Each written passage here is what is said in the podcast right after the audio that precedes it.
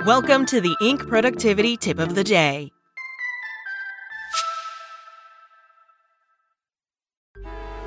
Traffic jams, tailgating, pileups. Ugh, the joys of driving. How could it get worse? The federal government wants to have a say in what you drive. That's right. The Biden administration's EPA is pushing mandates that would ban two out of every three vehicles on the road today. Don't let Washington become your backseat driver. Protect the freedom of driving your way. Visit EnergyCitizens.org. Paid for by the American Petroleum Institute. Welcome to the Inc. Productivity Tip of the Day. Today's tip Three tips to help you learn about your leadership in 2023. From Mandy Gilbert. Don't miss the opportunity to look back and learn from last year.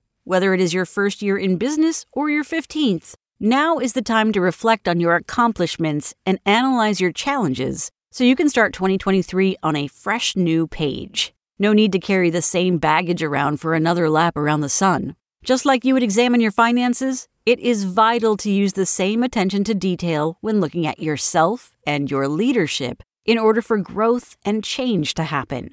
Where to start? Turn a critical eye on yourself. Here is the part where we get to ask one of my favorite questions Would you want to work for your company? Take the time to make notes on what you like about your company and what you don't. In the moments that you struggled through, think about who and what helped you reach a solution. Now, do you recognize or celebrate the small and big victories? It can be enlightening to comprehend how you react to wins and losses. Focusing on your employees will show you how your company culture is doing, and most importantly, whether it's what you imagined when you started out. Do you and your employees like coming to work each day? Do your employees feel heard and seen? Do they understand the goals and trajectory of the company? Informed and engaged employees will have a much higher interest and stake in the state of the organization.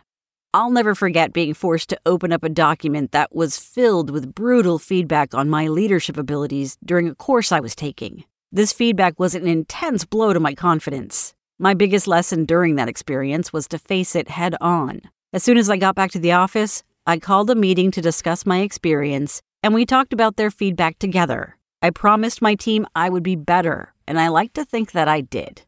Ask your employees and leadership team for feedback. There is a reason you hired these individuals. Never overlook the importance of having an open line of communication with them. All this can be done in several ways anonymous surveys, one on one meetings with management, performance reviews, and simple, honest, casual conversations. What you should be looking for is the common threads. What are employees struggling with, and what is working well?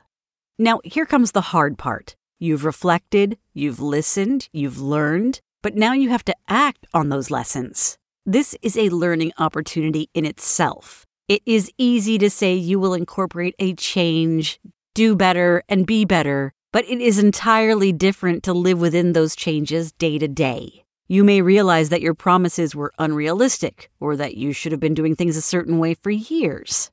To move forward after an evaluation, you need to develop action plans specific things that you or your company need to focus on and deliver on.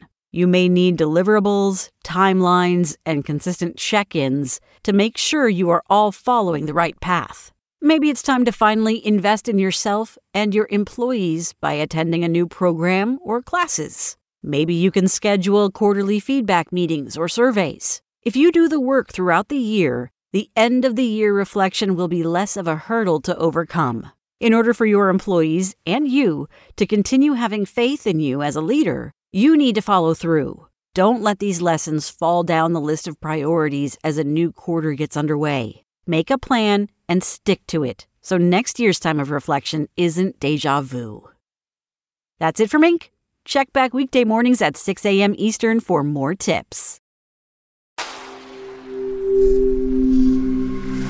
SpokenLayer. Traffic jams, tailgating, pileups. Ugh, the joys of driving. How could it get worse? The federal government wants to have a say in what you drive. That's right. The Biden administration's EPA is pushing mandates that would ban two out of every three vehicles on the road today. Don't let Washington become your backseat driver. Protect the freedom of driving your way. Visit EnergyCitizens.org. Paid for by the American Petroleum Institute.